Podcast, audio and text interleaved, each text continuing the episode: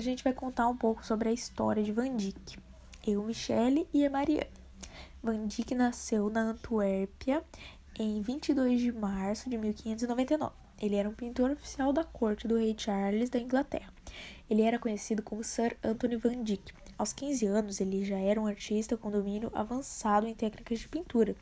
E isso é comprovado pelo seu autorretrato que ele fez em 1615 tornou-se, depois disso, né, a partir disso, ele acabou tornando-se o mestre da guilda de São Lucas da Antuérpia, que era uma guilda de pintores e outros artistas da época. E isso aconteceu em 1618.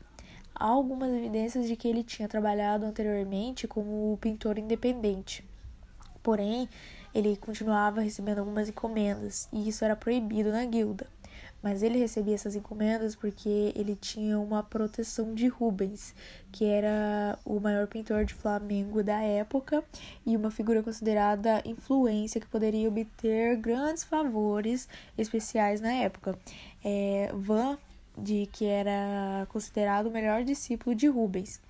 Rubens tinha um certo poder e acabava influenciando muito do trabalho de Ivan, que era uma influência inquestionável a relação deles se tornou tão próxima que acabou se tornando uma relação de pai e filho. Eles tinham, eles tinham personalidade muito diferente. Van era um cara muito humilde e Rubens já tinha um estilo de vida refinado.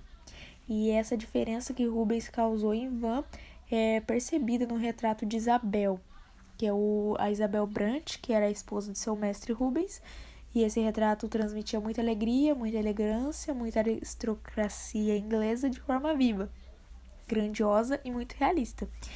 É, assim sabemos que havia uma grande proximidade deles. É, com esse quadro, é, Van presenteou é, o seu mestre com esse quadro antes dele viajar para a Itália.